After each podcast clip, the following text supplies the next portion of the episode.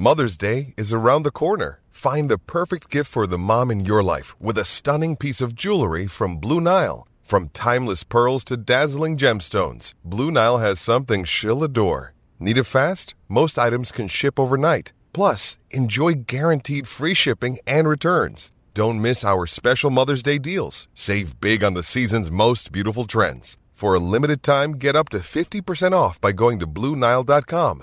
That's BlueNile.com. When you need mealtime inspiration, it's worth shopping Kroger, where you'll find over 30,000 mouthwatering choices that excite your inner foodie. And no matter what tasty choice you make, you'll enjoy our everyday low prices, plus extra ways to save, like digital coupons worth over $600 each week. You can also save up to $1 off per gallon at the pump with fuel points. More savings and more inspiring flavors make shopping Kroger worth it every time. Kroger, fresh for everyone. Fuel restrictions apply.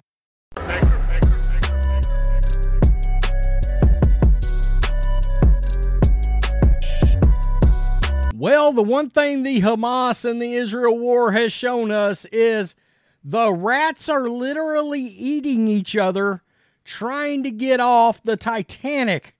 Look, I think we all know that Joe Joe Biden's presidential campaign, it's DOA. The squad has been exposed as even more radical than we ever imagined, even though we knew they were pretty radical. Uh, boy, it's it's really taking shine to public light. I mean, liberal universities, and I got a video coming about liberal universities in a little while. But uh, Rashida Tlaib has come out, slammed Joe Biden while supporting an anti-Semitic chant, and we have found out, man. I, I got to tell you, I, I, don't even know why why Rashida Tlaib is here. Just go to Gaza if, if that's where you want to be. If that's if if that's where your heart lies, what's keeping you? All the while turning on Joe Biden, and you're about to hear a term that's going to be used a lot, I think, in the next several months shadow election campaigns against Joe Biden.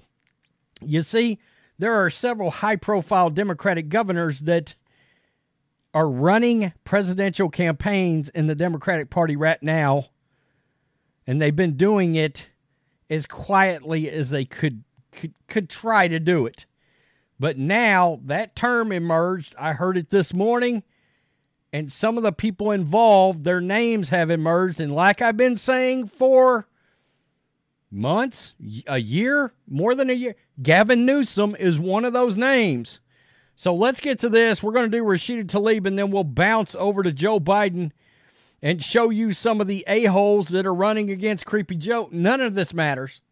Trump is, in light of everything going on right now, Trump is about to obliterate the Democratic Party when it comes to voting time. But it's hilarious. I mean, the, the rats are climbing on top of each other, trying to get up that, that, that staircase railing as the Titanic sinks under the ocean this is Outkick, and I've got a little uh, Gateway Pundit as well. Democrat Congresswoman Rashida Tlaib believes Joe Biden, quote, has supported genocide in Gaza. Uh, uh, okay. Israel is currently hammering Hamas targets in Gaza following the October 7th, 7th terrorist attack that left more than 1,400 people dead. Hundreds were kidnapped as hostages. Guys, I never thought we would be back to a point where Jews have to walk around being being afraid. And, and after seeing some of these protests, I don't blame them. I'd be worried. I'd be worried. I mean, you better have your head on a swivel in a democratic city right now. Truly. The Israelis responded with a massive air campaign growing around the operation to dismantle and destroy Hamas in Gaza. Israel has rocked targets in Gaza and has shown no signs of slowing down. Good. It's a war that many is, feel is 100% justified following the horrific slaughter of innocent people. Rashida Tlaib is not one of those people. I cannot believe this person holds office in the United States. And she continues to make it clear she doesn't stand with Israel or its supporters at all. The Democrat from Michigan shared a video captioned At POTUS, the majority of Americans are not with you on this. Hashtag ceasefire. How about this? Hashtag scorched earth. Is that better, Rashida? And it needs to be seen to believe. The video footage shows uh, footage of anti Israel protesters demanding Israel agree to a ceasefire against terrorists, but that's hardly all that it contains. It contains fo- footage of people gleefully chanting Palestine with will be free from the river to the sea. Tlaib says people, quote, will remember in 2024. You've got people leaving the Democratic Party over all of this crap. You got Democrats no longer supporting Democrat. I mean, it is truly a mess. That party is a mess, more of a mess than they already were. The end of the video then flashes the word Joe Biden supported genocide of the Palestinian people. The American people won't forget. Don't claim to be here, lady. We stand with Israel.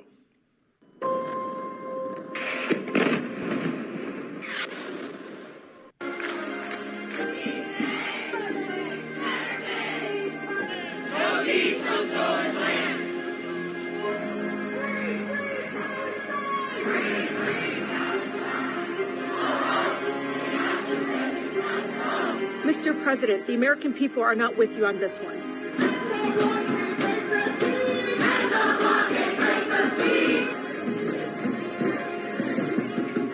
Innocent civilians are going to be hurt going forward. I wish I could tell you something different. I wish that that wasn't going to happen, uh, but it is. It is going to happen. I want to thank President Biden for his unequivocal support.